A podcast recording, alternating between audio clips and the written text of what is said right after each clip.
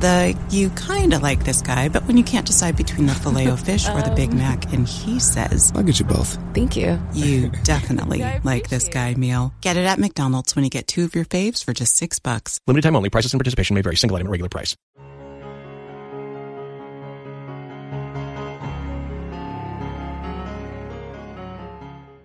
Welcome to Watching Westworld, the officially unofficial podcast for Westworld on HBO. I'm Jim. I'm Aaron.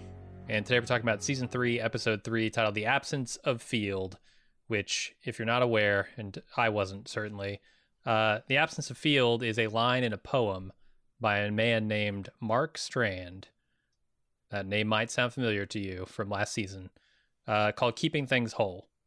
And it is essentially a poem about the intertwined natures of the part of something or parts of something and the whole of something. Um, and I saw a lot of relevance in that poem uh, when it comes to sort of the makeup of humanity, which is something we've been talking about in Picard as well, um, especially with that last episode. How you know humanity is now a different thing, right? The family of humanity has expanded, Mhm. and now it's it encompasses organic life forms and synthetic humanity. Homosynthetic. well. Yeah, and how you kind of need both. Um, the the whole is indistinguishable from its parts, and without a single part, the whole doesn't exist.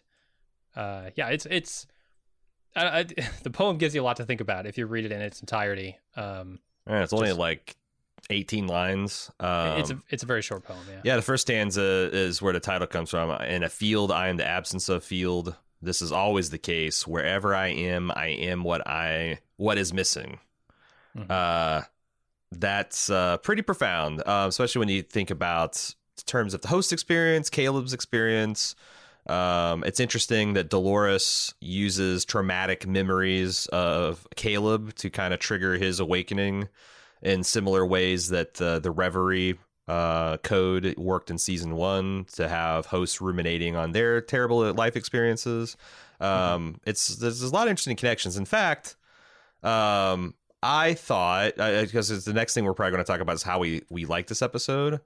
Um, I really like this episode. Um, you know, shitty ambulance action aside, um, I'm really digging the themes they're playing with this season. We're going to do some deep dives on some theories. I think that um, I'm ready to approach the show on its own terms. Um, I'm happy that we're out of the the cowboys and Indians world of Westworld, and we're in Yeah. the cyborgs and robot uh, limbic systems of the the near future. Uh, I think this stuff is inherently interesting. Um, I you know like there there's no one else doing this kind of work in like cautionary robotics and AI and what it means to be human and big data and privacy. There's no one else like uh, I guess Mr. Robot, but even they were just scratching the surface. Uh, they're dealing with like very early 21st century problems where Westworld's grappling with mid to late 21st century problems. Um, I know a lot of people are going to jump in here, but what about devs, Aaron? I ah, haven't seen devs. Yeah, I saw the first episode of Devs, and I'm like, nope, I can't do this in Westworld at the same time. I cannot be questioning the nature of my reality twice a week. Um, but yes, it is. It is in fact playing a lot in in similar playgrounds. I mean. This I, I'm wondering if did, did I mention this on the podcast last week that like um, sometimes society goes through these cycles like in the 50s it was all about UFOs Yeah. um, and like monsters from space. Um, then it became zombies, you know, uh, and and what was that? The late '60s to like you know zo- zombies kind of caught hold of the American population and, in kind of waves, like.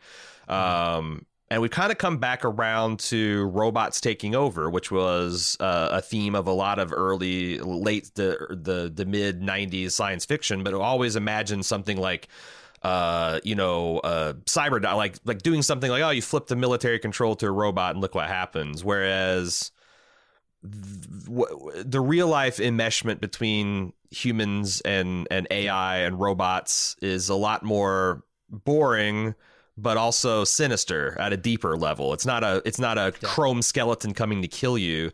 It's a algorithm saying that you're not worth being invested in uh and, and our own society is sort of building itself into that monster, right? Like it, Right. over a, uh, it, we're essentially turning all the controls over to it, um, Yeah. not just like flipping the switch uh, or some somebody in a lab somewhere flipping a single switch. Yeah. it's like everybody's flipping a switch every day, and it's called social media, and, And- it's called uh, not not voting for our privacy, and and a host of other things. Yeah, and it's it's uh and it's something that's we're doing all voluntarily because it makes our lives better, right up Right. until the time that it perhaps won't.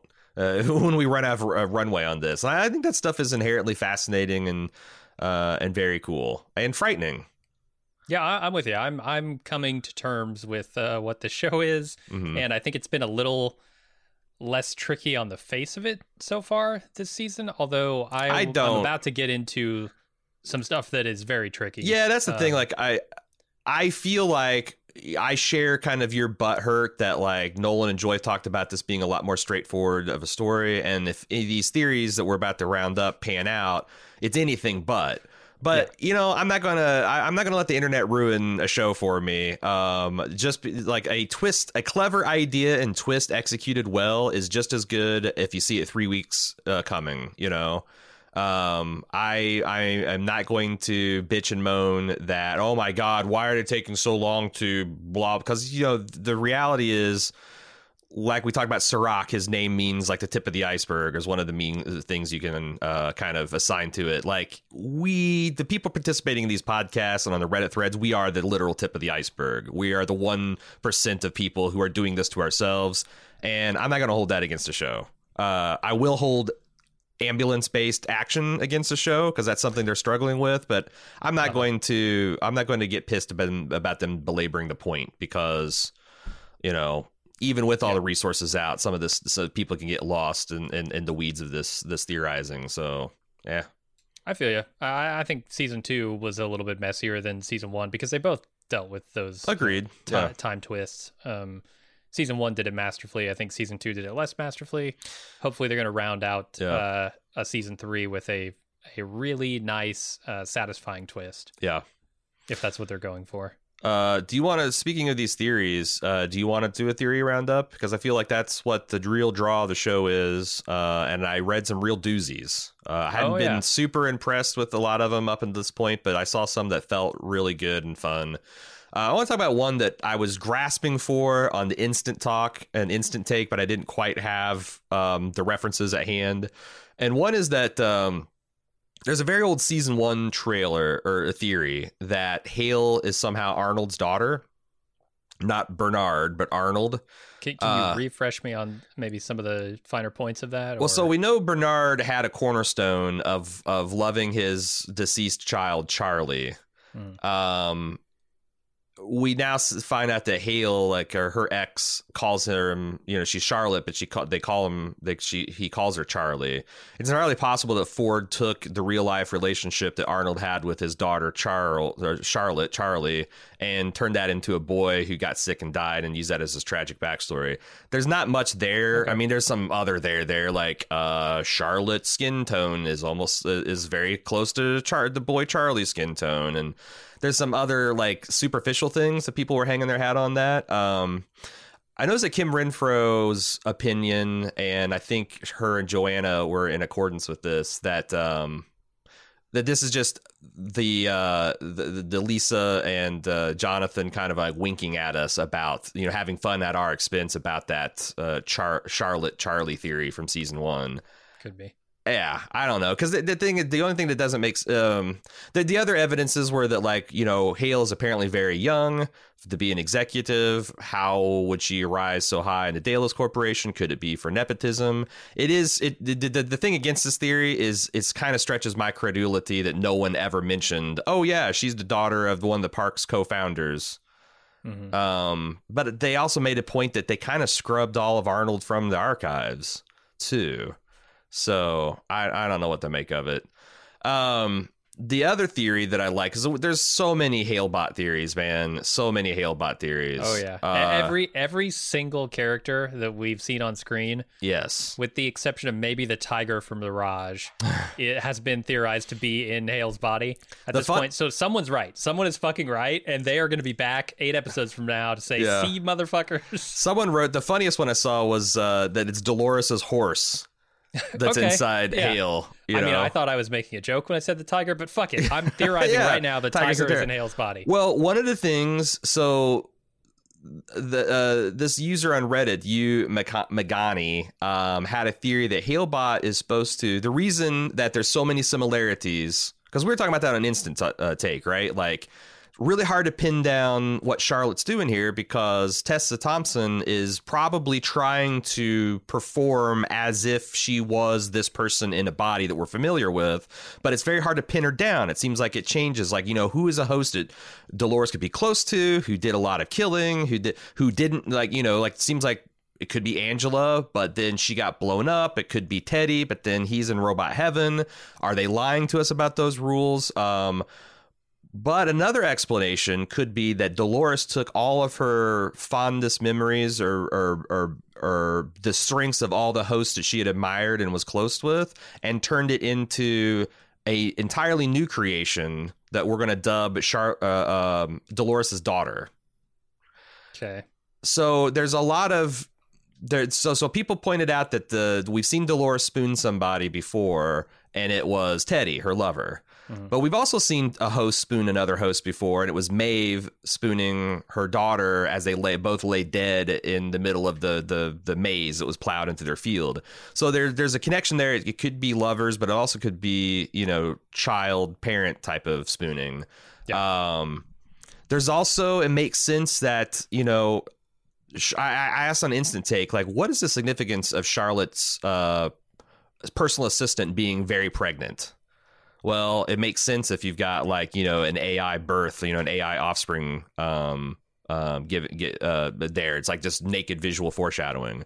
then uh, another point to consider is the trailer for this season most prominently featured um, a Westworldification of the Guns N' Roses hit "Sweet Child of Mine." Mm-hmm. uh, so the idea is, and, and you know, there's also she talks the, the way she talks to her is like you know, hey, if something happened to me you know, you've got to be strong, you've got to go on is something that, you know, a mother might say to their child.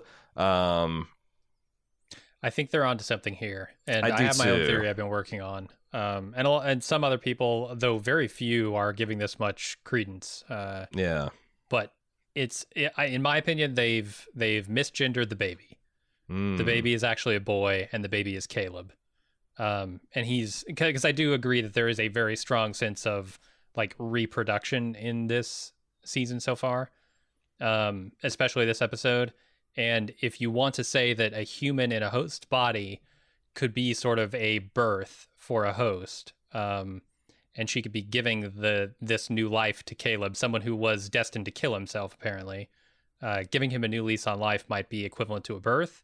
And I've got a host of stuff that I can lay out as a case for well, yeah, why it might build it because here's my biggest i like that theory. I like that theory a lot and it might dovetail into um, this simulation two worlds theory that i'm about to go on to. But the big problem i have is is how does the timeline possibly line up with what we know? You know we got 90 days to play with.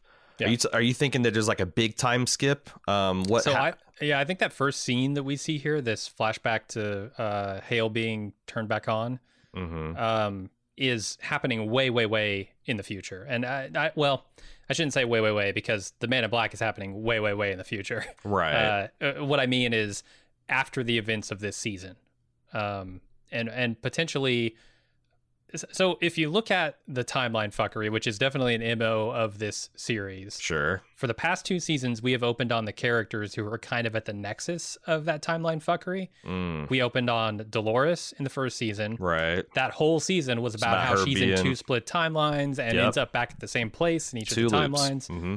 Uh, season two, we open on Bernard, uh, and they're all waking up in the same manner.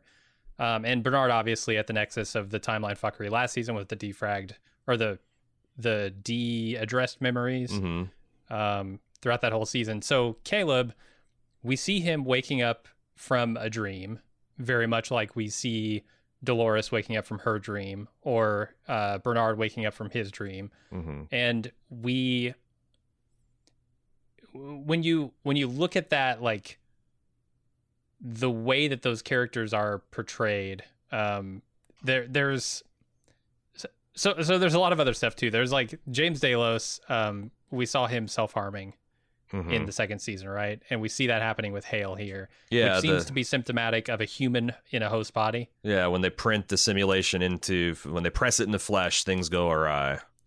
Yeah. Um, and there's there's a lot of stuff around like that reproduction angle. Like you look at the the two mothers in this episode, and there's a very strong theme of it in this episode Mhm. where Caleb's mother is saying, You're not my son. Right. Hale's son is saying, You're not my mother. Um th- th- there could be some potential here for like thematically for this to work, but also if Hale is actually not Nathan's mother at that point, which we know Well, there's also not. because I also saw some theories that touched on this too. The whole Caleb as a host theory, where her mom says, "I want my son Cal," and he says, "I'm Caleb." And they've played with that too. Charlotte, Charlie, um, like you know that that they they do like to do that, play with variations on names to distinct to, to show that there's a distinction there. And then there's, there's also the the spooning stuff that you were talking about earlier. Mhm. Yeah, we we've seen that in relation to like mother and child. Sure. Um, we see that twice in this episode. We see it once with Hale and Charlie, her son, but we also see it with Dolores and Hale. Um, and if you want to take that and say, okay, this is mother and child relationship, I think you could view Caleb as Dolores's son in Mm. this new host body. Interesting. Um, and and the other thing about this reproduction and, and mother child relationship is this has to be someone who inside Hale's body who is deeply affected by the video that she sees of her uh, of the old Hale, the human Hale, Mhm. uh, singing this "You Are My Sunshine" to my child, to their child. Um, and with everything we see of Caleb's backstory in this episode, you can make a very strong case that he would be that person that would be strongly emotionally affected by you know having a mother who you know wanted to do her best but wasn't able to because of some some reason. And for hale it was like essentially taking her eye off the ball of being a mother. Mhm. uh, for caleb's mom it would be schizophrenia. Yeah, the the human inside is a part of the Halebot as Dolores' child theory that Dolores took like the best parts of all the hosts she knew, made into a new consciousness. Um, in, in much the way she remade Bernard from her memories of Arnold and improved upon him. Um. That she also took the entire code from the forge of Char- Charlotte Hale and put that in there too to help her be a better Charlotte Hale, but in a similar way to like a host's consciousness fighting through and uh, finding its Yeah. maze that the human personality inside the host is doing the same thing to to its programming So and trying I- to I reassert that. itself. i like that better than a lot of the theory a lot of the stuff that this episode seems to be leaning into which is like yeah. somehow the hale body itself is is like having an Oh, effect on the right. psych the psyche of the Yeah. robot I, Yeah. I don't like that. I uh, that was in the after uh, whatever they do after the episode. Yeah. This Uh, this they were saying that it was like, you know, her body somehow having an effect, and I'm like, really? yeah. I, I just don't buy that. That's I think it's. Possible, I think it but- might be complimentary and like because I saw some people calling this um, the fact that Hale, like the copy of her source code, is inside the Hale bot with Yeah. whatever other personality is the um, uh, being John Malkovich theory. Like, like much the same way that people were just pa- helpless passengers in John Malkovich's consciousness, um, or, or at the end of John Malkovich, that, that they were locked inside. uh, I think it was a small child, wasn't it? That like Hale's kind of in that, and it's driving her crazy, and she's trying to claw herself out. It, it lines up a lot with how the Hale bot is describing her experience. I thought those were interesting. Um, Th- there are a couple other reasons why I think it's Caleb because Oh. everybody's talking about um, his his story with his mom and everything like that. But mhm. there's this one scene where everybody's pointing at it and saying, "Okay, this is a predator. This is someone uh, ruthless. This is someone violent. It, it could be Teddy. It could be Wyatt. Uh, uh, one of the very popular theories right sure, now is just it's Wyatt. a split between Dolores and Wyatt and those two hosts.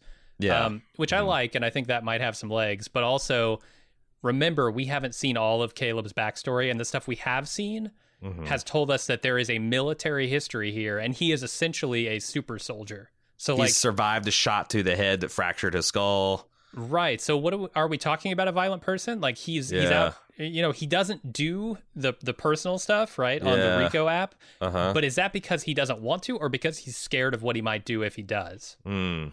Like he could very much be the like a a- predator, and we just don't know it yet. adjacent. Well, I mean, anytime if you like, yeah, he is a super soldier. Like you can have full control of his adrenal system and jack him full of adrenaline, and there's all kinds of stuff you could do with that. Yeah. Uh, I want to talk about something else that someone noticed. This was from Reddit too. Uh, you Scotty Se- Sewell.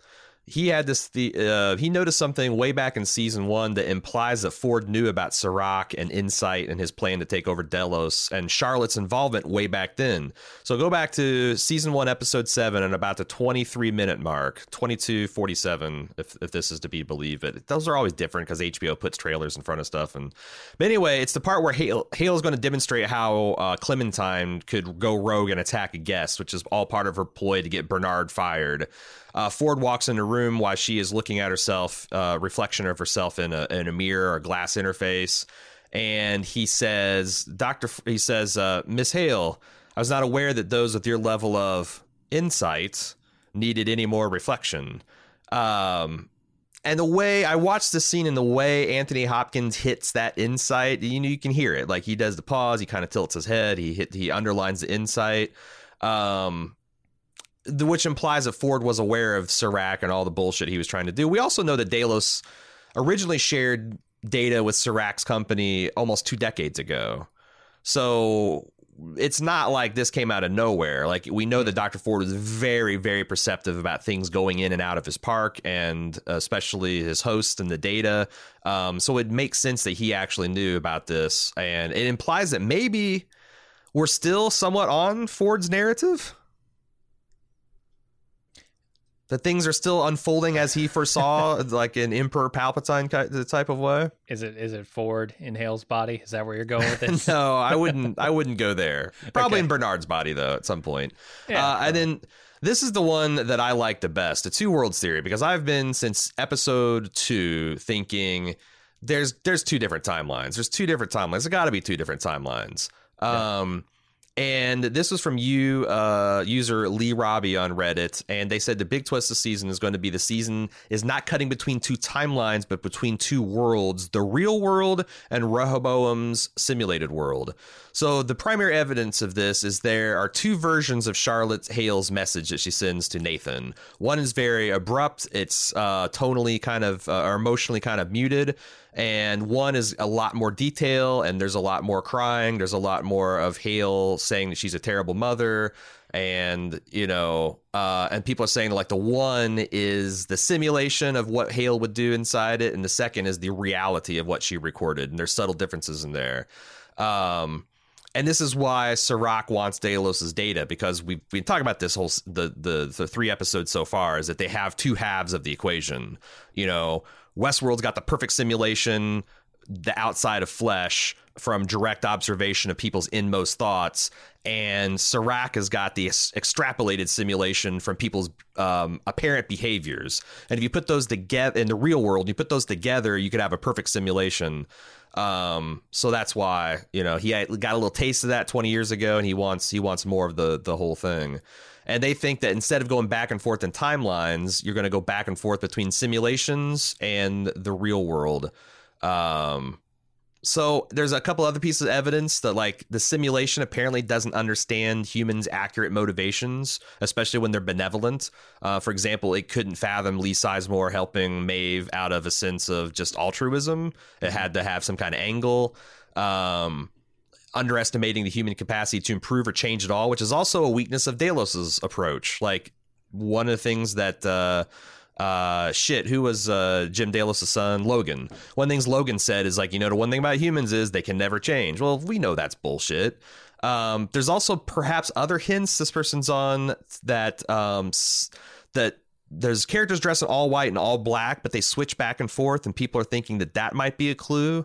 Um, and the one that one of my favorites is the first time we see Hale watch the or read or watch her message to Nathan.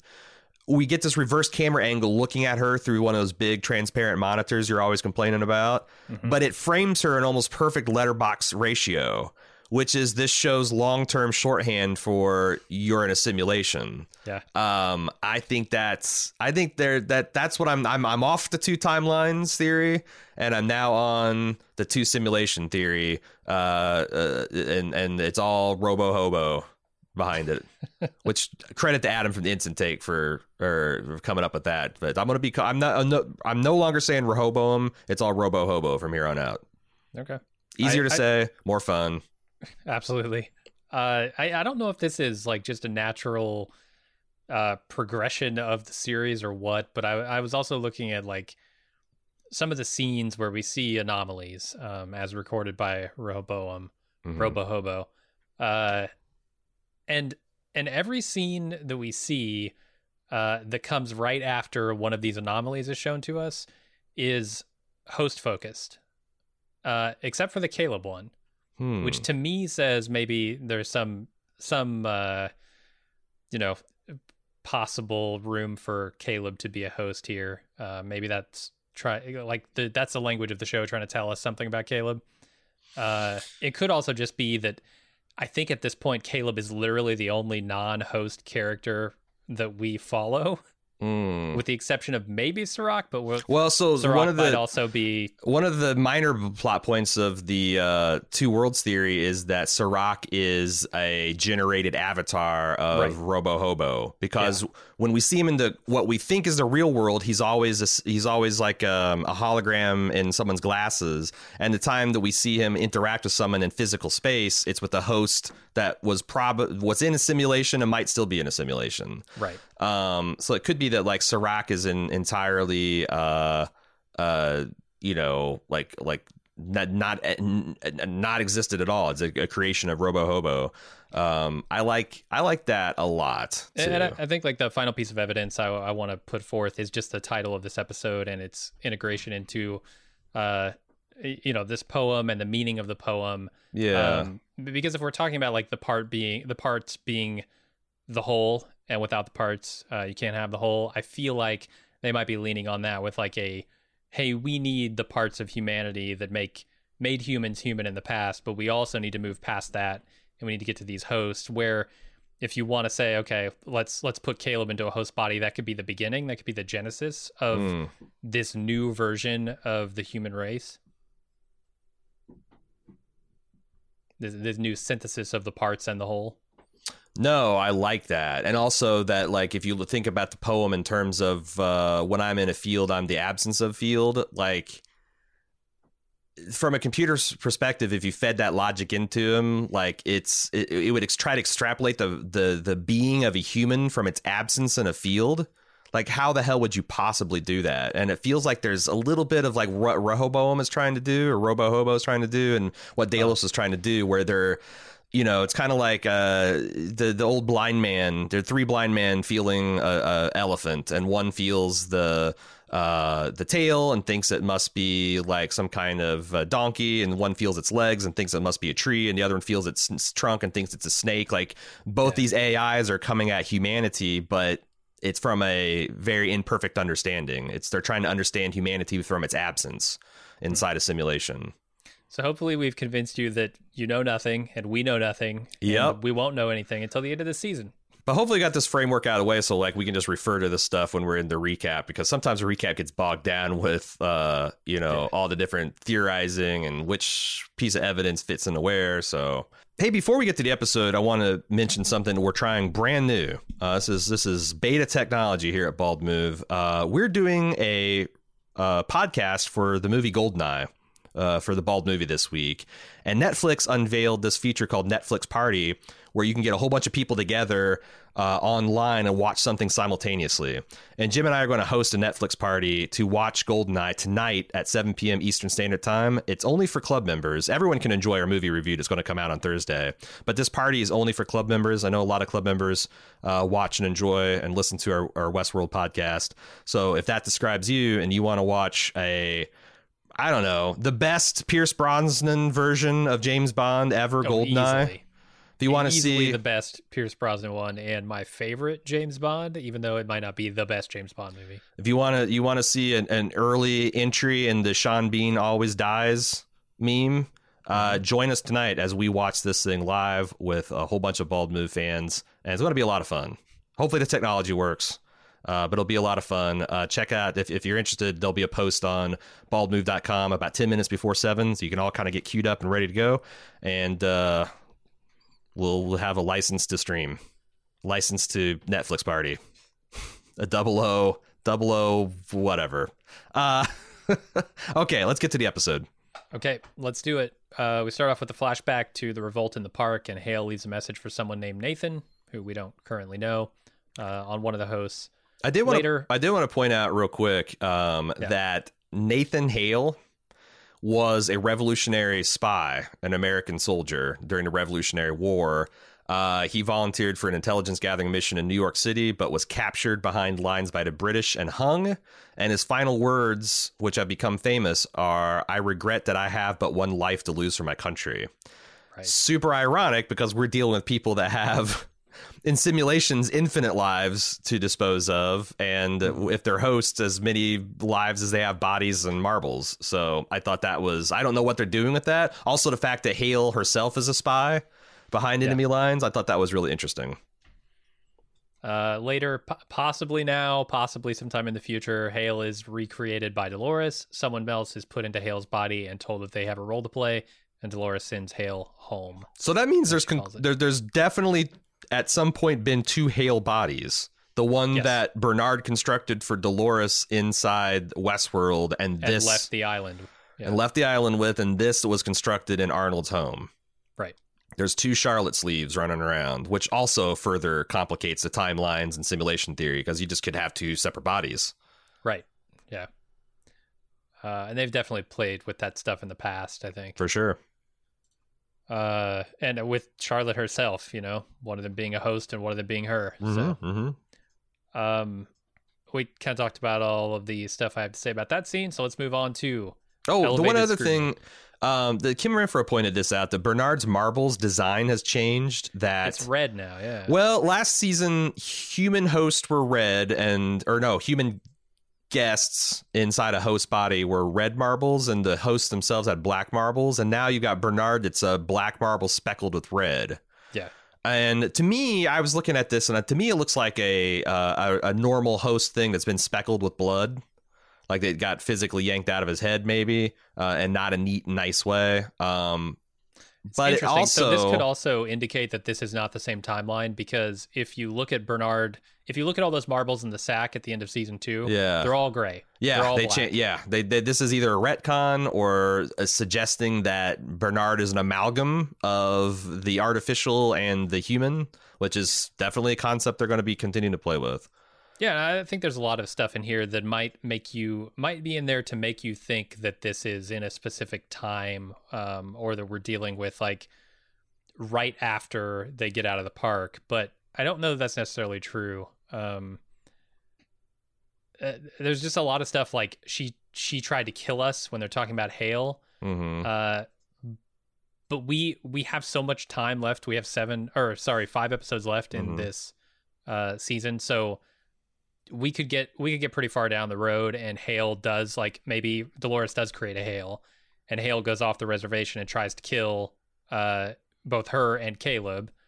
Uh, and then Caleb gets put into this host, and then you know he feels like he's a host now, and uh, there's just a lot of stuff that you could Oh yeah, for sure. take in multiple ways which is the the story of this show. hmm Uh, so then we get elevated scrutiny in San Francisco, and Hale goes to see uh, gets to see this Dolores riot control robot in action, which is pretty sweet. Yeah, I can't wait to see that thing fire up. Uh, can you wait to see 300 of them? Because that's how many they have. Yeah, yeah. That's gonna be Uh, awesome. Yeah, I, I, I thought for sure that I would see a theory d- with, uh, you know, I made a joke about the Thermopylae and uh, 300, the Spartans and all that. I thought sure s- somebody would do something with these Yeah. obviously military robots, like who do nothing but I mean, the- fucking. the, perfect thing is right here. All you got to do is take that shot where uh, eh, where Caleb's robot falls off the building, yeah. and just insert him kicking. Insert uh, Leonidas kicking before yeah, that, yeah, right? yeah, yeah. Uh huh. This Perfect, this done. is simulation. Uh, there, but I, I thought sure there'd be something. Somebody do something with uh, some deep knowledge of what they got on the History Channel or watching Frank Miller's bullshit. Uh, but yeah, I don't know. Uh, yeah, and so Hale's told that someone has successfully pulled off a hostile buyout of Delos, and she demands they find out who it is. And, and the f- delicious part is it's her.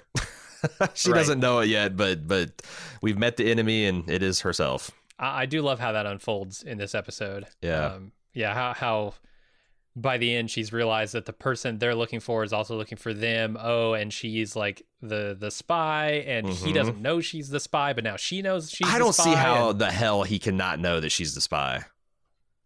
well, she's a second, right? She's a double agent at this point. hmm right. But I'm what I'm saying is I don't understand how he doesn't know. oh, okay, you're right. I don't understand how he doesn't know that she's gone off the reservation.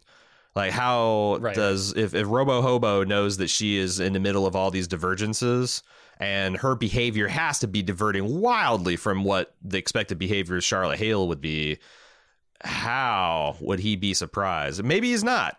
Like it's like there's Yeah, this yeah. if if if if he knows about the simulation, like it's entirely possible that you know this is just him gaining evidence and he's going to simulate Maeve being the perfect heat-seeking missile for this and run her until she's got a plan and then unleash her into the real world. I I, I don't know because that's it does it does add a chilling new dimension to what he said to uh, Maeve about you know the war. The war hasn't begun and no one knows about it, but it's already been lost. The only way you can say that is if he simulated this out hundreds and thousands of times within Roho Robo Hobo, and it all points out to, you know, there's no there's no way to win. Um, there's the only way you can speak in that terms of like the future being so certain, unless you're actually talking time travel, which I don't think this show's even insane enough to add to the mix. You, No, you throw a little so. dark in this show, and I give up. right. Uh, yeah. So then we go back to Caleb cradling an injured Dolores from the previous time we saw them. Um, the paramedics show up to take her to the hospital, and before they can get there, a couple of fake cops show up. They try and capture her. Uh, there's a god awful fight scene, and Dolores manages to wake up in time to save them both. mm-hmm. Uh, Caleb wants to know what's what's going on here, but Dolores tells him, "Look, you're better off not knowing. Uh, also, you need to change your name and disappear." And then she drives away in the cop car. Isn't it wild that the hosts have no platelets? How the hell do they stop uh, bleeding? Uh, I Maybe don't know. maybe have synthetic is- platelets? weaves back together. It, it doesn't no seem like it's that it does that, but um, I thought so. This hints that uh, Caleb is more than just a regular grunt. He's either a combat medic or maybe some kind of special forces type that has you know kind of has to multi role that kind of thing uh, because he knows how to start a blood transfusion. He knows like basic medical care. I thought that was um, kind of interesting. Yeah. Um, what's not interesting is this fight scene. We Yeah, talked about it a lot in the instant take. Yeah. Uh, I just want to say that the fight between Jesse and Badger in Breaking Bad, the helicopter bitch Yeah. fight, was even better than this. Yep, yep. Uh, Weightier so- emotional stakes. Yep. mhm. Yeah, if you're looking for an Aaron Paul fight, go watch that one instead. Uh, also, this police escort into Rico giving him effectively an advance warning. Does that blow up the idea that this is all controlled, like the Rico app is controlled by Robo Hobo, or is it just another layer of intrigue that this is what it wants Yeah. to happen? Good question. Because it's like how a- you would distinguish between the two at this point. It's point. like a spidey sense. Like Uh-huh. anytime that he's wanted or they're onto him, it just alerts him to the fact that, like, hey, there's a high value target in the area and it's you. I, so here's what I don't understand. So the the app reports him as being 12 feet from the target. Yeah. Why 12 feet? Is it really just using like a, a pretty poor resolution GPS? It could to- be, or it could be referring to uh, Dolores. Like they're not quite twelve feet away in the ambulance, but they're not right on top of each other either. Oh no, no, well, it's later. It's later Oh. when th- when he goes to the hospital. Then yeah, they're just using. He, he's inside a building. They don't have full GPS coordinates, and they're They- fudging things with the Wi-Fi mesh. And Yeah, I guess they're like tracking his phone, but not a great resolution. Yeah. yeah, yeah. If he's outside, they'd have him down to a half meter. But I thought it was fun. That funny though. I thought at first that this was a hit on him, and they were going to try and kill him. Uh, which maybe it would have turned out that way. But but I was thinking, well, if that's a hit, you just accept it and report it as job done, and you're off the hook, right? I guess, I guess, but the, but Rico's outside the law too. Like Oh yeah. that gets you paid. Fuck yeah, but you might be going to a basic prison sentence. I don't know. Maybe.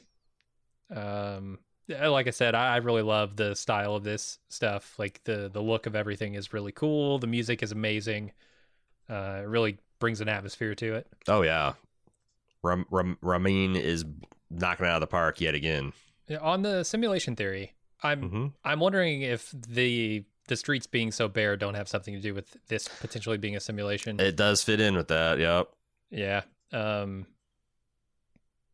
I don't know. I, I don't want to compare it too much to Picard, but we just watched an episode of Picard where a simulation was sort of stripped down. Um. And you see that from time to time, right? Like you can't get full fidelity inside a simulation. Oh, Maeve play. Uh, like, the Maeve stuff. yeah, she proved that last episode. Right. So you could see, well, okay, we can't totally simulate everyone in LA, hmm uh, but we can give you this weird artificial version, and maybe we can simulate it enough to where maybe we can do some tricks to where you wouldn't even notice it. Right. Like if you can alter Caleb's programming to to to the extent that he doesn't notice the absence of all the people that should be around. Right. Yeah. Yeah. Okay. Um, Sid Hale gets a strange sound in her voicemail and a report about Serac, the man behind the hostile buyout. He's completely invisible. He's also the richest man in the world. And she heads home, gets another strange voicemail. And when she gets home, there's a man named Jake in her apartment. He reminds her that she has a son she forgot about. And she goes upstairs to apologize him uh, to him and tuck him into bed. Doesn't this also imply the existence of timelines? Because if she had been, if this if this was from the present day, like ninety days out from the park, and I think it's implied. Well, but he says, I you know, like I I, I give you some time out of from escaping that park. That must have fucked you up. But it's it's wild that she forgot. Like I get forgetting about her son, but when someone asks her about it, the fact she goes, "Who?" It's is really weird. It's super weird um, that A, she remembers him but not her son. And B, Mhm. yeah, the timeline is strange here because, like, if she's been, it's clear that she has been back, right? Because she promised to pick the kid up. Yeah. So he's had some communication with her at this. And I don't know if that was via Dolores inside Hale. Um, Mm. and she came back and sort of did some things as Hale first. Yeah. Uh, I wanted oh, I wanted to go back to Hale talking to her assistant, and they're talking about Serac being this black hole who's invisible, yet he has all this money and power. Um, that dovetails nicely with the Serac being a completely artificial being that doesn't exist on paper anywhere, and also ties into the title of the episode where you're talking about you know uh, a, a black hole's literally defined by its absence in space time and Serac is this he's the absence of the field that's being detected um i thought that I uh, like that. really interesting in light of the two world series Uh, there, there's also some really beautiful stuff here. That first shot where the Charlotte's standing in front of, uh, you know, this dome over the, The Da- water. yeah, the Delos The reflection campus. makes it into an eye. Mhm. It's just breathtaking imagery in the show. Yeah. a lot of the time. yeah Uh, I guess let's keep rolling here. Um, a couple of Delos executives tell Hale that Maeve's Oh, pearl wait. was. I, there's there's one other thing I want to talk about the scene uh, where he she goes to talk to Nathan, um, and he's does the "You're not my mommy" and all that kind of stuff, and um, she spoons him in almost exactly the same way that she was later spooned herself by Dolores. But there's a there's a throwaway line here where Nathan says he wants to see a real elephant, and she explains they've gone extinct, which is a radical reversal of the progress we've made in the early 21st century. But is this another Game of Thrones joke? Like you know, the last se- the the terrible last season of Game of Thrones is defined in part by its lack of elephants that were promised. Is this yet another like ah well, there's no more elephants, no elephants in the budget? Here's your toy. Maybe I. I don't know. Because I think we found out in season one the horses are extinct, which I don't see how in the world you could go from millions of horses to zero horses and like I don't know what kind of horse apocalypse hit, some kind of you know some fun uh, some kind of Ebola for horses, and we just didn't care to stop it. Like how Yeah. the how the hell how the hell would all those horses go extinct? But I don't know. lost to elephants too. Damn. Bad, bad century for quadrupeds. Watch out. Uh, all right, so a couple of Delos executives tell Hale that Maeve's pearl was stolen and it was an inside job. She needs some help and heads to heads out to find Dolores. And in the hotel where she waits for Dolores, she's self harming to pass the time uh, and gets another strange tonal voice message. When Dolores sees her state, uh, the state of Hale, she takes her to a hotel room, cleans her up, and tries to assuage her growing disassociation between her mind and body. And Hale tells Dolores that Serac um, about Serac and is instructed to find him and kill him, all while keeping control over Delos, which requires the visit to an old friend. It's got to be William. It's got to be William. Think so? I mean, who else would have any kind of sway over the board? Who Right. would you describe as an old friend? Like, who is still kind of kicking around and is noticeably absent from the action so far this season? Um, I think it's, I think it's that it's going to be William for sure. Yeah, which means we're um, potentially missing some time here, or things are jumping around. Yeah, yeah. Who knows? We also this is kind of a I think confirmation that Dolores was not behind the theft of Maeve from Westworld because it took her by surprise to find out that you know Maeve had gone missing. They also said that uh, here's another clue to the other four marbles, three marbles. Well, I guess four because we don't know who's in Hale for sure. Uh, the Delos employee identifies them as low level side quest units. So Hmm. What is that? Who could who can that roll out? And they they distinguish that from Maeve because Maeve was like a madam. She was like a I don't know a higher level thing. Um, does that is would Lawrence be considered a side quest? Because he seemed like he was the leader of a bandit group. Um, Yeah, would Teddy Um, be a side quest? To Teddy might be a side quest, but he's in robot. He's in robot heaven. Um, it would imply that like certainly Wyatt you couldn't describe as a side quest. Especially since No. Wyatt was actually Dolores. Never mind. Um, Angela, I don't know enough about Angela to know like what. yeah, but I, like I'm gonna feel pretty betrayed if Angela comes back. Uh, eh, well, so here's the thing: we we talked about this a lot in season two. You can Mhm. effectively recreate any of the hosts simply by re-engineering them the way that Bernard was Yeah, re-engineered use, as use your perfect memory of them, get fidelity, and then Right. you're, you're got you've cloned them. Yeah, Yeah, so I like I don't know that anybody's off the table here. That's true. Um, but yeah, I mean Angela would be a side quest. Uh Hector and Armistice might be yeah, Some I th- side they're for sure second banana follower type characters. though we definitely think we saw the the Hector we know in last episode inside Yeah. the park still. So But that whoa whoa that was a simulation though. Oh yeah, you're right. So Jesus. all that Uh, shit's yeah. uh, all So those, those bets totally are, are off the table. Yeah. Anyway, so Um, yeah, I I don't I'm I'm trying to think of like they're fast and loose enough with the side character versus main character that it could almost be anybody. Like Right. uh, outside of Dolores and some some people like that, I, I don't know who else could be considered side. But that's that's a little little little tiny clue for us. I feel like the sheriff was not a side quest. He was meant to be sort of a main quest. Like you you follow him out to the desert or sure. whatever. Yeah, and he's like one like the people that are coming and offering you the quests like as you're stepping off the train probably are are considered main main characters. Yeah, like that's the thing. I don't I don't even know what the park would consider a main quest because in like MMOs and stuff, yeah, you have your main storylines, but then you also have you know tons of of side quests. But what does that mean in a park where you're you're there specifically to make your own journey, Right.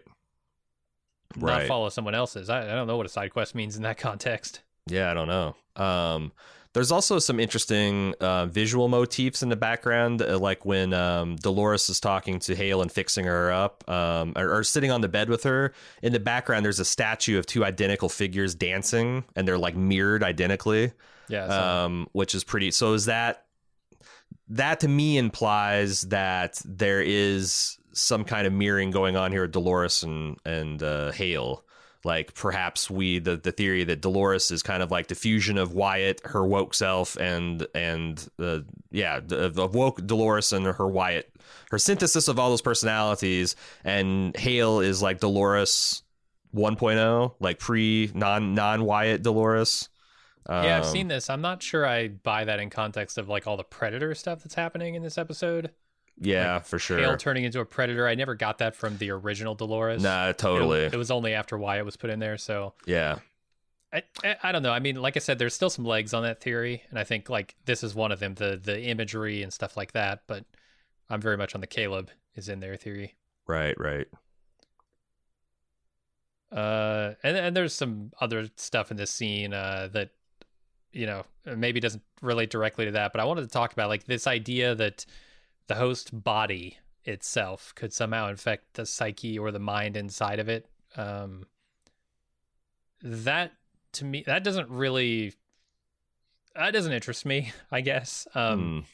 I don't know how like the physical form of a thing, other than like looking in the mirror, seeing yourself, and going, okay, well, this is what I am, and sort of adapting to that would have its effect. I don't know that it would like drive you crazy simply to be inside of a body that that was different from what you ex- expected, like a residual self image from The Matrix. Right? Yeah, I mean that's something they played a lot with like movies in the '80s. Like uh, I remember there's one where a supermodel got her brain swap, got in a car accident, got her brain swapped by some woman who had a stroke, and she was a very like plain woman, and the mismatch between their bodies drove them crazy. I think there was a Twilight episode. I mean, there's so an episode.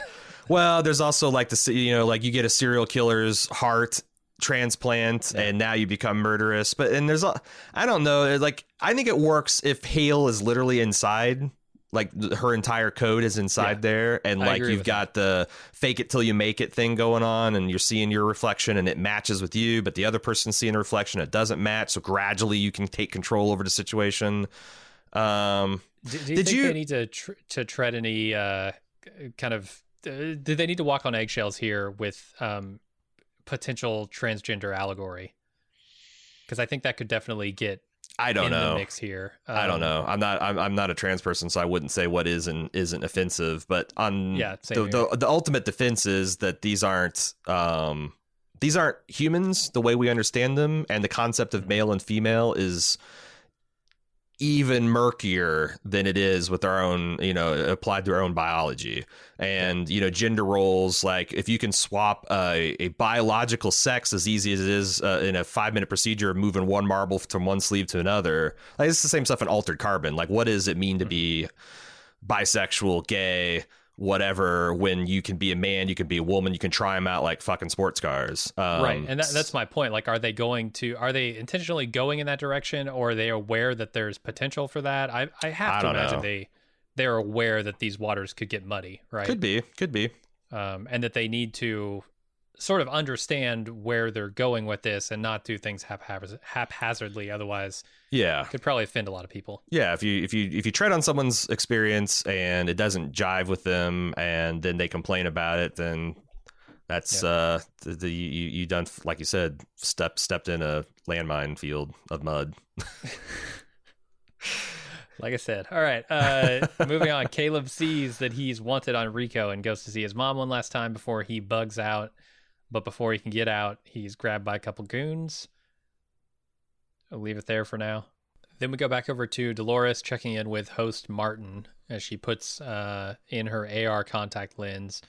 She tells Martin to find out what Liam knows about Serac and get information on Caleb. And he says that uh, Caleb's life expectancy just went down, Mhm. and Dolores rushes off to find him. There's uh, something I want to point out about uh, Charlotte's the wounds on her body. There's a couple theories about like what those might represent um, from the previous scene. This scene here, where Dolores is walking out and talking to what'd you say his name was? Um, I think it's Martin. Martin. Uh, I've got it written down at some point. I'll, I'll stumble across my notes. But she's walking past this fountain assembly at the, from the hotel, and it looks exactly like the wound pattern on Charlotte. Also, people have pointed out, I don't know if I see this as exact, but these tattoos are reminiscent of the aberrations uh, Robo Hobo is seeing. These like spikes with like the data point flying off of them. This like you know circle with the two lines flying off of it uh, could represent this divergence that she's carving onto herself. Hmm. Yeah, gotta gotta find out more about that before we get too deep into it. hmm Or it could be that he's like uh, gone American Vandal and he's just d- doing stylized dicks all over. Yeah. Robo Hobo's doing. He's just got a. He likes. Uh, I just looked at her arm and it was dick. I like. I like the. Fa- yeah, yeah. Just like like drawing like drawing things uh, look like dicks. Uh, I think they told Liam that Dolores is dead, right? They told Liam that Dolores is dead. Yeah, because Yeah, that would be the neatest explanation. Martin says, "Oh, he's taking Loverboy's taking it well, or whatever." yeah, yeah, yeah, yeah, yeah, yeah. You're right. That's the the neatest explanation. Um, so the goons take Caleb to the skyscraper he's been working at, and they turn on his olfactory implant, threaten to make him fly if he doesn't tell them where Dolores is. There's my Game of Thrones reference for this evening. uh, Caleb's robot partner tries to save him but fails, and then his other robot partner, Dolores, shows up and succeeds. Do you think there's an actual material difference between the military grade uh, drip and the civilian one? Because so. Yeah, but if I'm a if I'm a super sinister AI that wants to control humanity, I might say there is. In much the Yeah. same way that Intel claimed there's a difference between their Pentium 2 and Celeron processors. Uh, Okay. But like it's exact same hardware. Maybe it's just a software setting because like it seems like it's it for it'd be Robo Hobo would be leaving a lot on the table to let humans have, you know, like, well, there's a very small percentage of humans you have full control of their bodies' autonomous systems, and then everybody else it just, you know, uses it to the trip, and and, I get a, a feed, a data feed from them passively. I don't know. I'm wondering if we're going to see a scene where like the robots can like like if Dolores' end game is she can kill humanity just by grabbing one massive slider uh, hitting control A on an iPad and just sliding it to heart attack mode. I mean, you Yeah. can make all you can make a large fraction of humanity extinct by doing that. good. Certainly could. Good first strike. I mean, hell, if you just if it's only military, you could you could wipe out every uh, American with combat experience that way for sure. hmm Yeah, that would- that would help if you're fighting an army of uh, humans. hmm Uh, then Caleb wants to know what Dolores uh, is into. She offers to buy him breakfast, and we kind of skip back to Hale here, um, where Hale wakes up and goes back to Delos, where she sees the message that the real Hale left for Nathan, which includes the song "You Are My Sunshine." Then she has to go pick her son up at the park, and she gets another strange message before finding a sexual predator targeting targeting Nathan. Uh, and she deals the fuck with that. Yeah, it's really disturbing seeing this guy literally groom this child. Um, and then yeah, that petting. I Yeah, no, I didn't like it- anything about that. Uh uh-uh, uh uh Um, it's pretty fucking sinister, and she deals with it. And you know, every once in a while, you can you can cheer for the host doing some uh, ultra violence and mayhem. And I'm not going to shed any tears for this guy. And uh, Nathan gets a new dog. Win win win. Yeah. Hmm. That's that's a weird circumstance to get a dog in, but but you know what? You got a kid at Okay. that age, they're not going to ask questions. that's true. Oh yeah, JC And- he said you'd, you'd like it better. He wanted you to have it. You know. You, you got at least like seven years to come up with a lie Mm-hmm. good enough to to assuage their curiosity. he'll at 37 years old he'll tell that story to someone at a bar and be like wait that's because i've had that experience where i'll tell a childhood experience and i realize how fucking crazy it was because i was Yeah. five years old when it happened. How the hell would i know that this is unusual? But then you start telling people looking at you like what? You know? Happens a lot when you grow up in a religious cult. The things you just take as universal experiences not as universal as you think. Uh, all right, Dolores Oh. takes. The one Yeah. other thing I want to point out that I got from the behind the scenes, uh, behind the episode thing for HBO, and I thought was really clever, um, is that every time they show like Dolores interacting with um, uh, Caleb here, they set like this mesh, like all these angles of steel and glass behind them that looks like a web, and it, it does. And they're trying to suggest Yeah. that you know uh, Dolores is, in, is like the spider inviting the fly into the parlor, which I didn't get that from their interactions. But one of the things that, you know, Dolores left the park with a head of steam wanting to murder all humanity. And we think she's turned a corner because she's met guys like Caleb. It could be that she's just using and taking advantage of him because she has very few allies that she and, and, and all the allies she has she sees as irreplaceable and not expendable. So as much as I like this kind of um, relationship that's forming between Caleb and Dolores, uh, the creators framing this as a predatory thing has me on on high alert for that stuff. So Yeah, I'm with you. Um, uh, mentioning the uh, the angles and the the visuals of this, I also wanted to know just how amazing the City of Arts and Sciences is in Spain. yeah, It's where they filmed a lot of these scenes. Uh-huh. Those those buildings you see that are just like very strange looking, very abstract looking, are in this place, which apparently exists, and it's fucking Do you amazing. know I anything- had no idea this was on our planet. This is on my bullet points of research, but there's so many of these theories I didn't get around to it. But like, is it a real town? Is it like a model town? Is it like a university campus?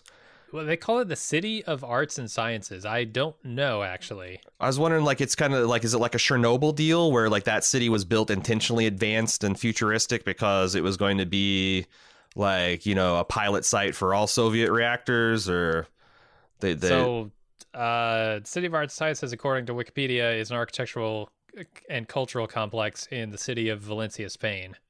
Um, So it's just some kind of campus. yeah, yeah, it's like if you were to go to the Amazon campus or whatever, and they got these big bubbles, right? Mhm, Yeah, the balls. Um, something like that.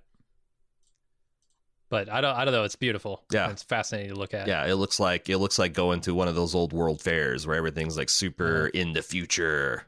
In the future, there'll be no right angles. Everything will be chrome and glass. Concrete cool. has been made illegal. bring it on. Yeah. Uh, okay, so Dolores takes Caleb to the place where his mother first exhibited her schizophrenia symptoms and shows him a transcript of the conversation he had that day to impress upon him the dangers of Rehoboam having everyone's data. Then Dolores takes him to a pier where Rehoboam says he'll kill himself 10 or 12 years from now, and exactly how the system is intentionally pushing him toward that outcome. Dolores asks him whether he wants to run or stay and help her start a revolution by cutting Rehoboam's cord, and he decides to stay. Yeah, this is all interesting stuff because it, it's it's a real treat for freeze framing um, these next few sec or minutes because he asserts that like y- you could be forgiven by thinking that like um, Robo Hobo got all this information before like the data collection and privacy acts were passed. But if you look at the transcript it's scanned, it's stamped with like this should be redacted and omitted by uh, like the DPIPA or like Data Protection and Information Privacy Act, probably is what that stands for. And yet Rehoboam's got it anyway. So it seems like, uh, much like in our in our current timeline, these companies collecting data, they have no ethical or moral guidance. They they roll with whatever we can get away with, and if we can get your information. When I first thought, I thought that they were implying that they were able to accurately simulate Caleb's existence back to extrapolate this stuff, but it doesn't seem like it. it seems like they just stole this information. This is this is this is Ill- illegal information to to possess. I wonder what kind of Okay. audit you could run on a system that keeps detailed records on 360 million people to ensure that they're complying with any kind of data data privacy. Yeah, You'd have to have some kind of AI to run that uh, audit. Yeah, I feel like some of these uh, laws in Europe they're they're passing is just essentially they're mandating uh, an extra checkbox on any checkout form. You know, like because because that's the thing. Like you can write in say and say under the Data Privacy Act of Germany 2014 or whatever, I want you to delete all of my data. But how the fuck can you prove that? Like, what is the what what's the you know if I go down to the city county and I sell you know tell them hey give me my original birth certificate and I burn it then I know it's done but or at least the the original. But how do you do that with data? I don't. I don't think there's a real way to do that. Um, it's it's more like a thing where, like, if anything comes up in the future around those data privacy laws and companies get caught I doing see. things on a mass scale, It's we could certainly go back and target specific information and say, was this there or is this still there? and that's then it's like so if you catch them, it's kind of like Al Capone. You don't get it. You don't catch them for racketeering. You catch them for tax evasion. So Yep. when you, you when you pull these people over in their car, you're like, hey, let me look at your private data. Oh, there's a whole bunch of data you weren't supposed to collect, and then you you slap them with the fine or exactly. Yeah. yeah, it'll be like million, couple two million dollars. The, fi- the fine. The fine, Oh yeah. da- data's worth two point five billion, but uh, it'll be a one or two million fine, just so you know it's serious. Right. uh, yeah, I, I really like this scene. Um, especially the part where they get to the pier and she starts unfolding how he's being manipulated. His entire life is being sort of routed in Yeah. a specific direction. Oh, and the specific dialogue she says that the reason they feed everyone's raw data is to create a mirror world of this world. This is like Yeah. one of the course the the two worlds theory is right there because they've established it. This, in fact. It's almost insultingly obvious if you go back to that lunatic raving at the party about it's all simulation. We're in a simulation of a simulation. How fucked is that? Like they, we've been saying this whole season, they're like begging us to uh, look at the simulation. And and what they told us last episode is they will lie to us about whether we're in a, uh, a simulation or not with the uh, rationalization that the host or guest does not know it's a simulation, so the audience doesn't either. And they'll lie to us with the very language that they established in the previous season means we're in a simulation. Yes, exactly, exactly. They're going to add a new a new sub rule to that that. So Right. Um, there's a Uh, lot of yeah, well- there, there's a lot of stuff. If you freeze frame here, you can see this guy's whole life experience, uh, history from the time he graduated high school. Um, he enlisted in uh, 42. He sustained a skull fracture in 48, six years later. So um, then a year later, apparently he got discharged because of that. There is a formative event marked death of his friend Francis. Um, then uh, a day later, he's referred to the psych evaluation treatment center. Um, in 53, he had a romantic relationship for two months that was ended by subject. But then, sinisterly, in 55, he had a romantic late relationship last 4.5 months, terminated by system intervention. Uh, reproduction not approved. Yeah, they just they just they just uh, sent a, a a hot Chad uh, to her apartment delivering pizza, and the rest was history. I Oh, I was gonna say they like they were in the middle of the the lovemaking that would have resulted in a child. And they just turned on his his uh the drip, implant. yeah, they dripped yeah, him out all of there. the way, all the way up.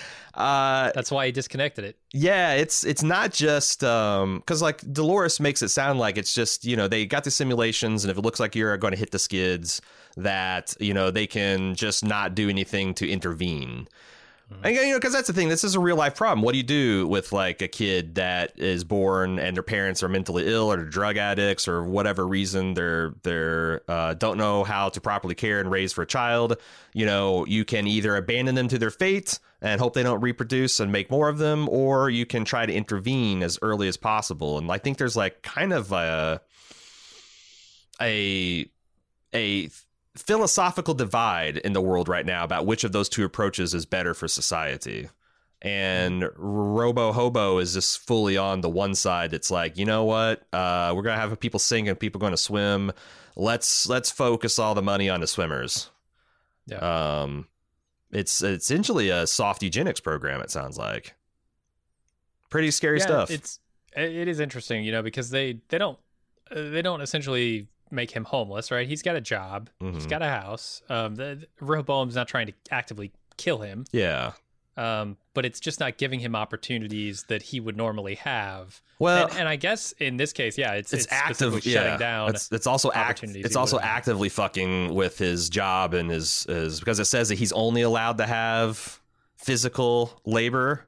So like if he's got but a but only to a degree. It's you know, it's not it's not trying to like like I said, make him homeless or Yeah. just get rid of him entirely. It's sort of just keeping him at a level that is appropriate to how Roboam sees him. that makes sense. Like if if Rico is being operated by the Robo Hobo, it makes sense to to roll that level of control right into it. But then again, there's a couple things where it seems like that's not. That, that it's like the Robo Hobo would work, be working against himself. Like you know, whenever it gives him an alert that he's about to get snatched. Um, but then again, maybe this is a simulation, and they're just they're just fucking fucking with the iterations of Caleb here. Could be. Uh, this scene is very complex. Um, it's in its storylines in that Westworld way because, like, we have to realize in this scene, this series of scenes here, we're seeing a flashback to when he was eight, and we're seeing Mm. flash forwards to a future that may or may not exist, Mhm. depending on how much control Rehoboam exerts over his life. Right? That is complicated. Something else that's complicated is my feelings um, about how like this is ki- is this an ambulance fight or not? Dolores makes a big deal about Caleb choosing not to give her up. But to me, I feel like it was a slight storytelling tumble stumble that he didn't have anything to give her up to.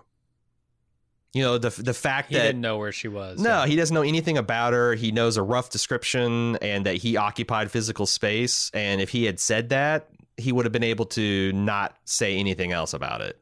You know, where'd she? She got off. She went off in a stolen police car. You know, can't you guys fucking track that shit? I don't know. I, I thought that was weird that they maybe they could have given him something like some kind of clue, like uh, she left behind. I don't know a hotel key or something that he was keeping. But the fact Oh, that boy. he kept his mouth shut when the only thing he could verify is yeah, there was a blonde lady who's good with guns. Presumably something that Rico people know, the Serac knows. You're right about that. He doesn't have that information, but what if this is a simulation? Yeah. And what if they're essentially doing to him what they were doing to Maeve last episode, trying to get the location of the real Dolores out in the real world, That could be. which he does actually know. huh. But he doesn't know he knows? Right. interesting Or- or, or or crazy also right. Super crazy. I don't I don't know if that theory is even plausible. but Um, I do love how they did the Westworld remix when he's deciding to, you know, be who he wants to be, and it's also it's uh, it's wrapped up in so many levels of irony because he says you're the first real thing that's ever, that's happened to me in a long time when she's completely love it. synthetic and artificial, and that he's pledging his cause to the revolution when. uh, Last we knew, the revolution involved the extinction of humanity. Uh, there's, yeah, and I think this sinister kind of Westworld remix. Um, it's kind but of if he ends up in a hot host body, what yeah, does he care? That's true. Uh, also, I gotta say, he's really speaking Dolores' language here when he's like, "Oh, at least this way, I get to decide who I want to be. Uh, I get to make that choice because, man, that was what Dolores was all about in the Mhm. first season, right? Mhm. But the thing is, it's like a choice is only a choice if it's an informed one, and it's not. Fair. She's manipulating him, and the spider imagery just makes that all the more stark. So I'm very curious to see this relationship uh, uh, proceed in the future to see if it actually matures into something. Because, like, even the person that she valued and respected, like Teddy, she was not above using and abusing and reprogramming. So I'm hoping she's learned a lesson from that. we'll yeah, go- she just she could just I be mean, res- it literally caused him to kill himself, and now we're talking about another guy who's apparently going to be prone to killing himself. So right. maybe don't pull the same tricks with him, right? Or she could just not give a shit because, you know, Teddy blowing his brains out got her what she wanted, which is freedom. So maybe more maybe more manipulation of brains being blown out and you just do that until you get to the top. That's just the Wyatt party of her talking. You just you just Uh, I I have a question. Yeah. a line that I don't understand in this scene. Um, when she says like, just like you did at your old job, I'm going to.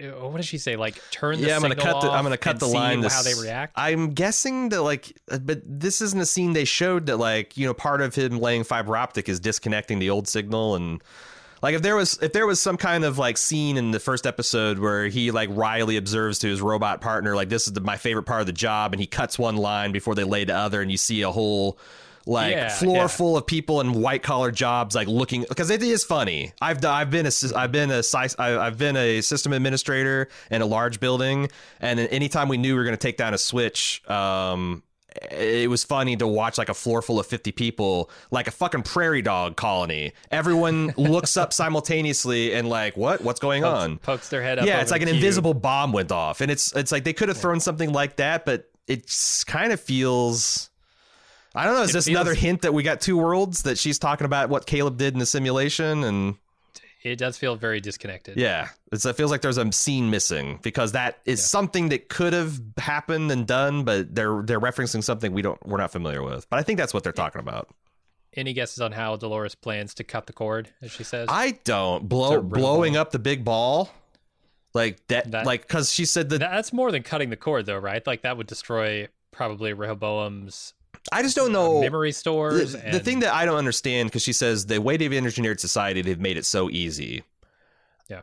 I, I don't know. Society's pretty fucking resilient, you know, at least in the short term. Like, I don't think you cut Rehoboam and then, like, oh God, how do we give people jobs? How do we transport food? What do we do with the people who are already employed? And ha- I mean, uh, how it seems like that's something that would like like the vert like the what I this phenomenon I just described of people like looking up and shaking like instead of that happening all at once, it would happen over the course of twenty years.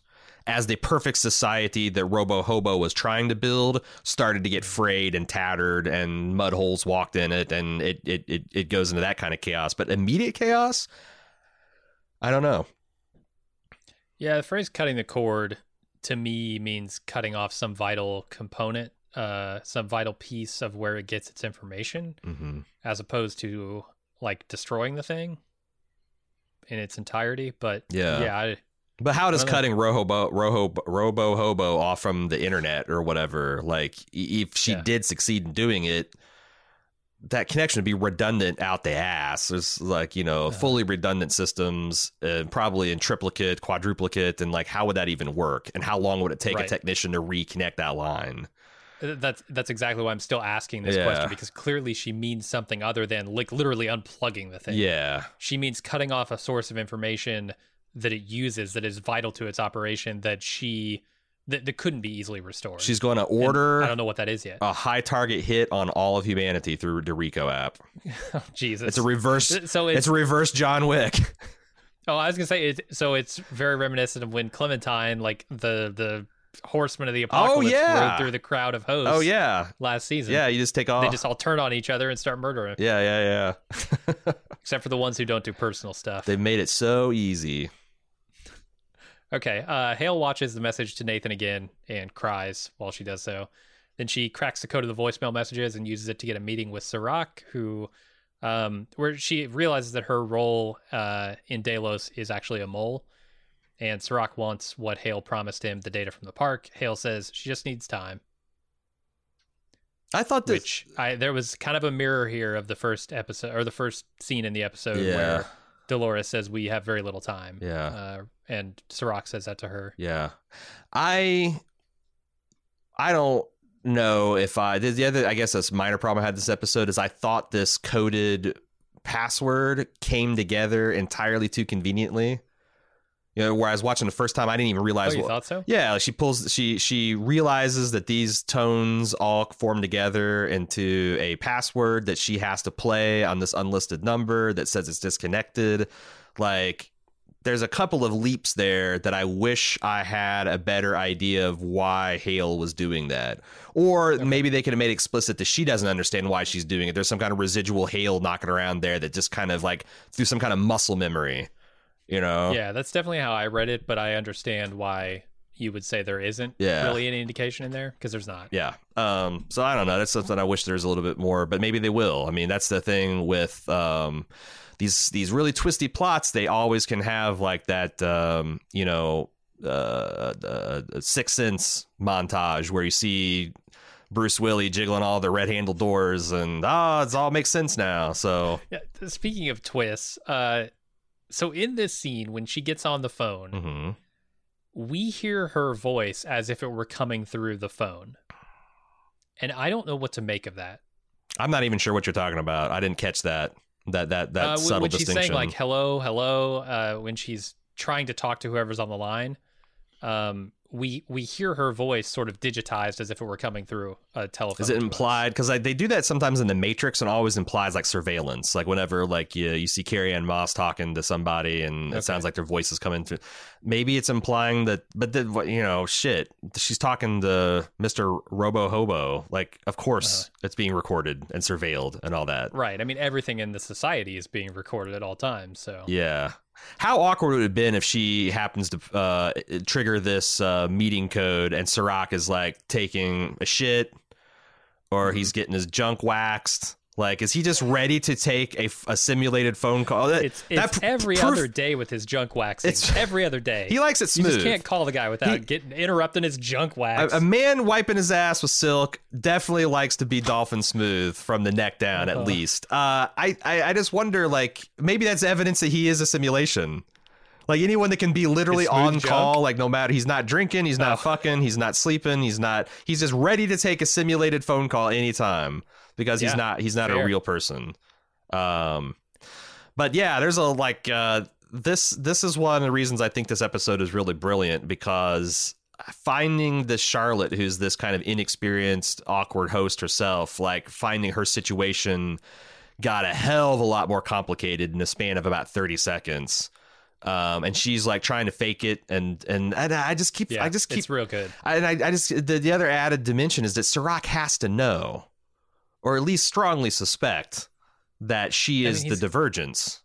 Yeah, he's got the world's most predictive, Mhm. most advanced predictive machine on the ever to exist. So like, if he doesn't know, He also something's says, wrong with his machine. "Don't think you're the only person I control." Which got a big hmm. Is he just is he referring to Maeve, the Maeve countermeasure, or are there others that he might be able to ally with?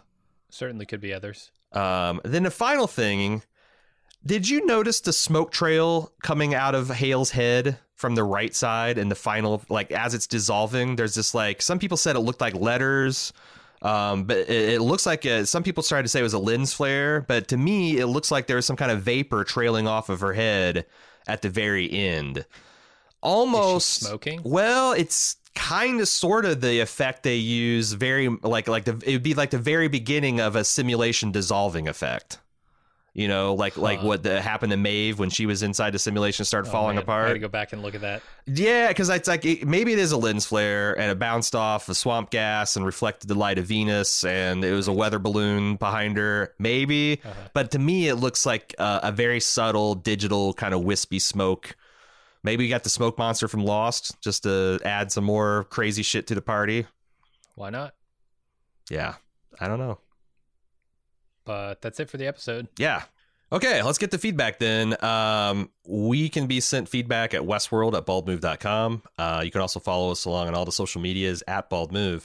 Um, lots of people sending in kind of overlapping and redundant Hailbot theories, and some people sent just entire Wikipedia articles with bibliographies and and and uh, I I read it all, but unfortunately I can't read it all. Like one person's email was longer than my entire show outline. Uh, and I appreciate I appreciate I appreciate all the research and stuff. It's just it's, it's hard to do to know what to do with those things. Um, How about if if the elephant from the Raj is in Hale? the elephant from And- the Raj? The, elephant's just straight up lying about no more elephants being around. It's a conspiracy. They Yeah. they they Self preservation. Yeah, yeah. They they know where all the ivory's been beamed off to. uh, all right, let's get to Westworld at baldmove.com. First up is Adam. Uh, he's the one that pointed out uh, the first that I saw. Uh, this is discussed on Reddit. The Hale's body carvings looked a lot like Robo Hobo's elevated scrutiny spikes we see at the beginning of most episodes. Yeah, I definitely can see it. And that would, you know, she's herself a divergence and she's experiencing a divergence inside her. Um, that would all make sense. Uh, we'll we'll see if that continues to be a motif, kind of like the. Um, I wonder if that's like the. If, they'll use that uh, imagery the way they use the maze imagery that just suggests hosts waking up to a like like being in some kind of false illusory uh, existence that humans waking up to the same like they're trapped inside of a robot body or like James Or simulation. yeah mutilating himself that was like you know maybe the mistake is you need to let that play out you need to let the Right, violent right. you need Get to past it. you need to let the violent delights have the violent ends, and then they they, they sort themselves out. Hmm. So uh, let's move on to Drew's email. The story in the or- the diner is totally plausible by today's standards. There is a news story back in 2014 about a guy who received a piece of junk mail from Office Max addressed to his name and daughter killed in car crash. That was the address, the, the addressee, and he he gives me this L.A. Times article um, that explains it. And the man obviously was understandably taken aback by the fact the company would gather that piece of information for customer profiling purposes. Office Max uh, denied any knowledge of it happening and downplayed it by saying the junk mail was managed by a third party, and it never really followed up on. Then he also forwarded me a story from 2012 about how Target knew a guy's teenage daughter was pregnant before he did through her shopping habits. Yeah, I've seen stories about that. Yeah, like she they, they put together her like buying pregnancy tests and baby diapers and registering for certain things. Like in yeah, I thought and sent her some kind of like baby shower registration. Blew up her spot. Yeah, no, we're going to definitely. I, I I'm surprised. I I would imagine that we'd see more of that. Except for I think they're really good at suppressing it. They're really good at throwing that shit in, out because they don't. I I mean, this is me getting very conspiratorial, but like, fucking prove me wrong. Yeah, that's that's how that's how good that's how good philosophy works. Show Oh, yeah. me how it can't be. But seriously, like this should happen a lot more often, right? They got a vested interest in us not being aware of the full creepy realizations of how much they know about us, like oh, voluntarily. sure. Like, you know, most of us probably have something on our phones that track our physical location all the time so we can play fucking Pokemon or use Google Maps or leave a Yelp review, right? Like that's they gotta they gotta have Oh, so much. They, they stuff the details of that into the places they know we won't read, like the terms of service. Exactly. Exactly. They know they're they are the fucking scary version of Santa Claus, man. Uh Joel. In the after credit scene of Westworld season two, we see host trying to bring William quote unquote back. The world we see is dilapidated and what could be the aftermath of a major war, years in the past of that moment. With Serac saying that war that the war has already been lost in this uh, season three episode. Do you think that they're laying the breadcrumbs for the eventual war slash downfall of humanity? It seems that Serac is making the same mistake that Delos did by trying to control Maeve. I think the show has proven that humans trying to control hosts never ends well for them.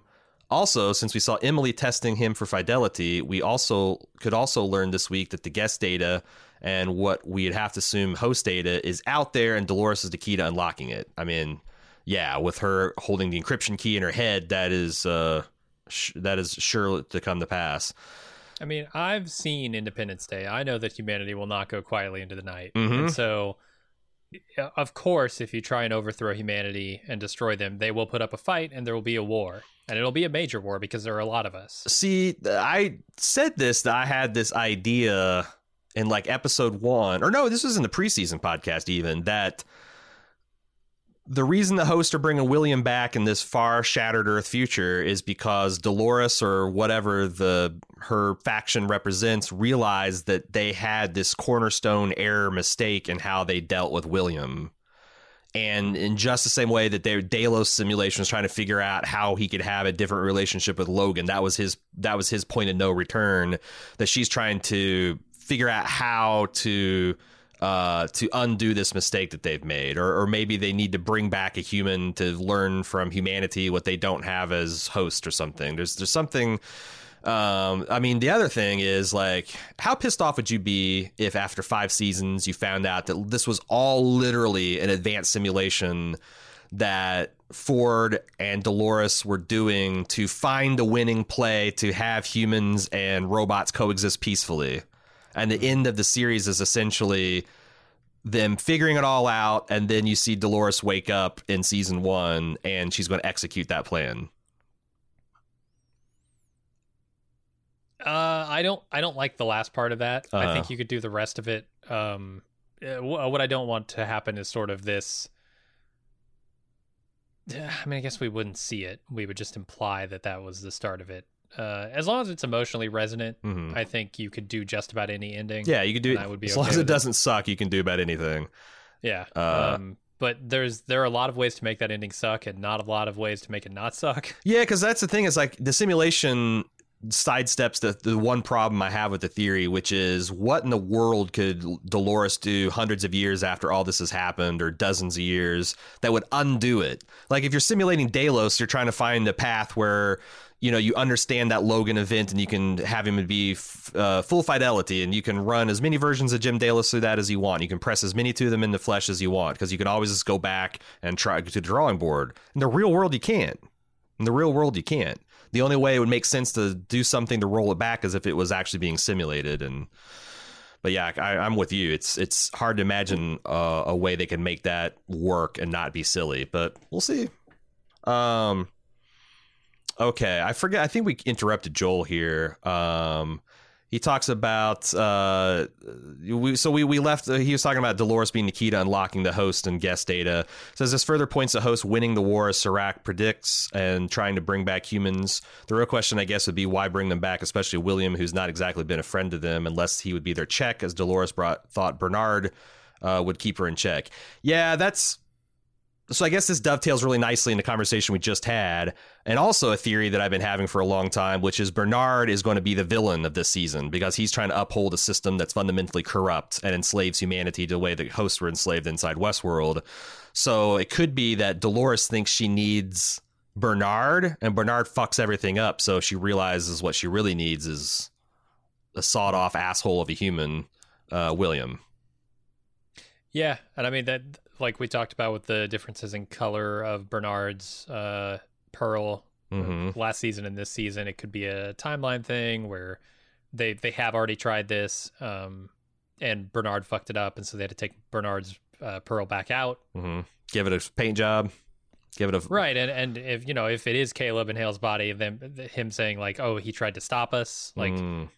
yeah, that would work there too, because in both timelines he's kind of tried to stop him. And yeah, yeah.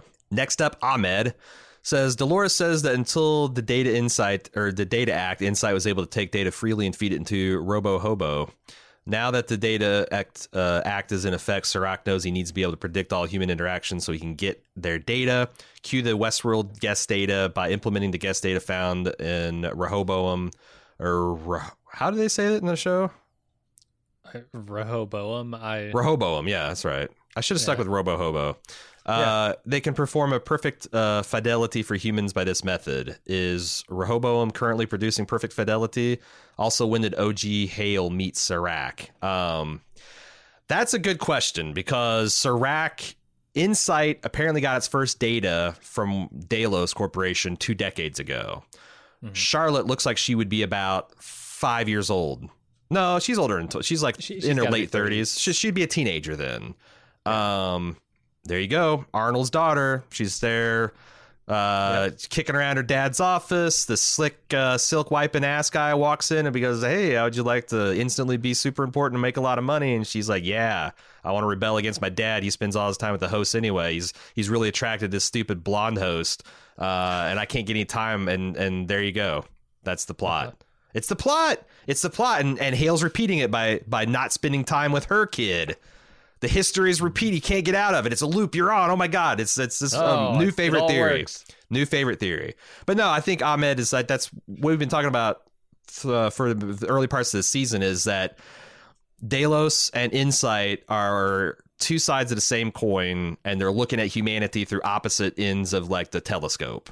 You know, one is look, you know, looking at it has all their inmost thoughts and data scans, but it's in a highly simulated artificial environment, and the other has inductive reasoning facts based on people's actual behavior in the real world. And if you just put those two together, you could have a perfect simulation. But I don't think they got it yet.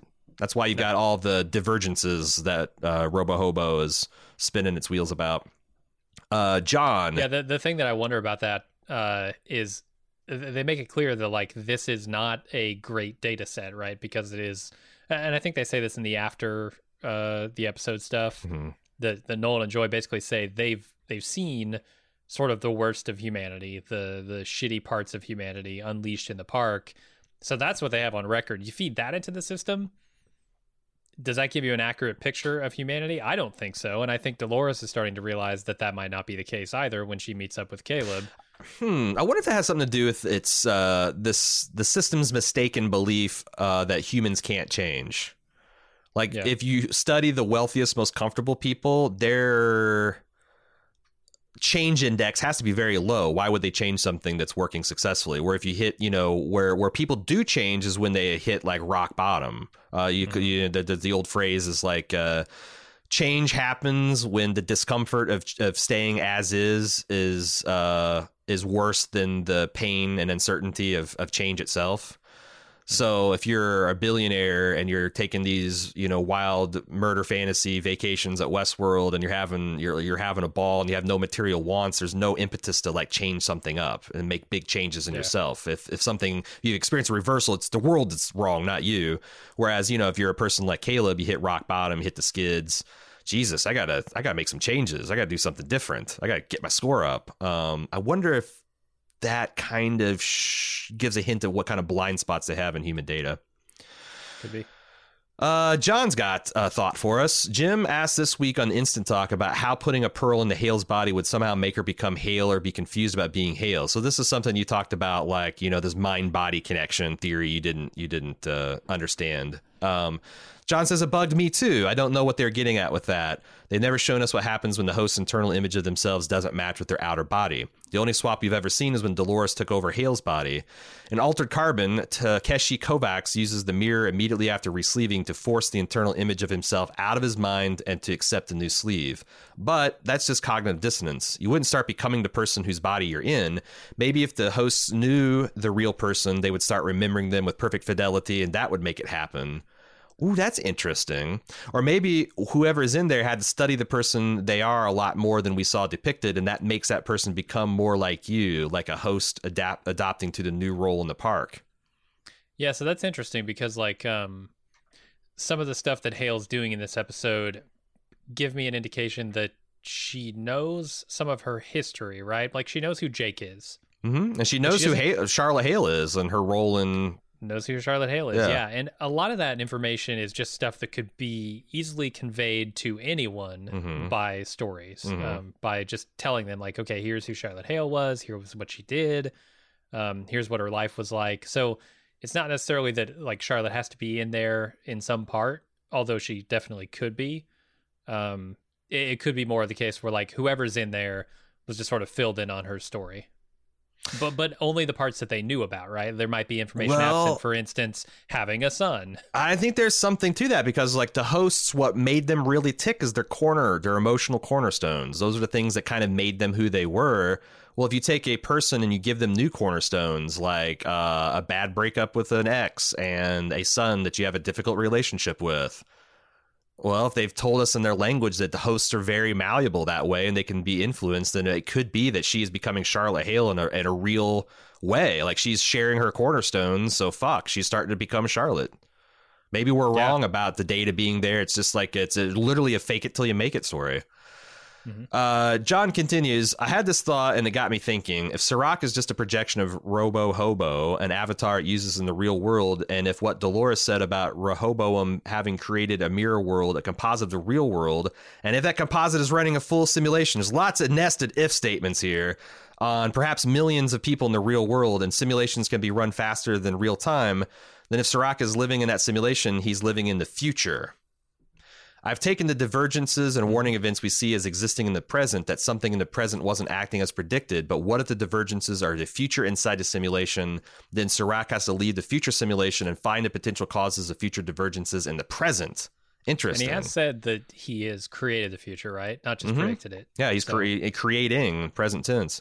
Mhm. That would explain why he says the war is ongoing. They've already lost, even though no one yet knows it's happening. That would also tie into his little comment of Charlotte Hale about her only having so much time, him knowing about Dolores having the encryption key in her head and everything else he knows. He also reveals that he knew about the whole robot uprising in Westworld Uh, and yet did nothing. Like all he wanted out of it was the park data. Like as long as that happened, he didn't give a shit. Maybe, yeah. How how does that figure in? Like if he knew all of that, he should have been able to simulate the end goal. Like does does does the host and guest data fundamentally important? Is, is, is that what you need to be able to prevent this AI apocalypse? And how so? The fact that I don't know, man. Maybe he wants to get the host data more than the guest data because the like he's he's having trouble simulating the host more than the the real people at this point. He is definitely. Um so he John concludes whenever that scene was with uh Serac that he has with Maeve, he had just learned about Dolores. If he then plugged those variables given to my Maeve into the simulation, maybe he sees a million new possibilities. Not just predictions, but those predictions that are run forward in time through a total global simulation, perhaps millions of times. That's an interesting way you could do kind of time travel without being time travel. Right. Yeah. And they specifically tell us the simulation runs faster, so maybe they're trying to tell us that uh, Mm. very subtly. It's also got like um they had a lot of fun in the Inception movie with the idea of time dilation. Uh, And I could see some really cool action scenes where hosts in a simulation are running faster, like controlling outside agents, like, I don't know, 300 riot control robots. And they are like almost like using like the Jedi precognition to like anticipate their, you know, running real time Yeah. simulations and, and acting, you know, like controlling a, the like robots. a real life bullet time kind of thing. Yeah, exactly. Like the simulated bullet shots happen and they know where they're going to go. And so in real life, the robots react. And How, ma- how many simulations Yeah. do you go till you wash up on a desert shore with uh, an ancient Saito? Yeah, Just that's two. two. Two. You, you Yeah. hit you hit simulated limbo in two iterations. Holy shit! just two. Damn, I'm gonna have to consider that math when I do my calculations. And that will wrap up our podcast for Westworld this week. Uh, lots, lots of, lots of new information. Lots of new shit came to light. I'm Mhm. wondering because next week promises to reveal who the old friend they're going to visit. Uh, probably going to get into uh, some William. Super excited for that. Yeah, because that's going to touch like all the things we've been talking about the themes of like humans and simulations and being pressed in the flesh. Like he's the nexus of all that. Oh, yeah. Uh, so I'm wondering if we'll get even more hints because we'll be at the halfway mark next next week too. Mhm. Uh, so if you got some more theories, you got some more analysis, you you got anything else you want to point out or bring to our attention, please do so at westworld at baldmove.com. Uh, don't forget, every Sunday night, immediately after the 9 p.m. airing on Eastern Standard Time of Westworld, Jim and I take to the mics to do our instant take. Um, if you're a club member, you can watch us record that live and participate in the instant talk uh, version of that podcast where we used a YouTube chat interface to get your opinions live and on the spot. Um, so you can do that. Uh, you can join at club.baldmove.com or just go to baldmove.com if you just want to see the instant take version. And like I said, that'll do it. Uh, Westworld.baldmove.com for feedback. We'll be back in just a few days with the instant take and then a week later with the full blown recap. Until then, I am Aaron. And I'm Jim. Have a great week.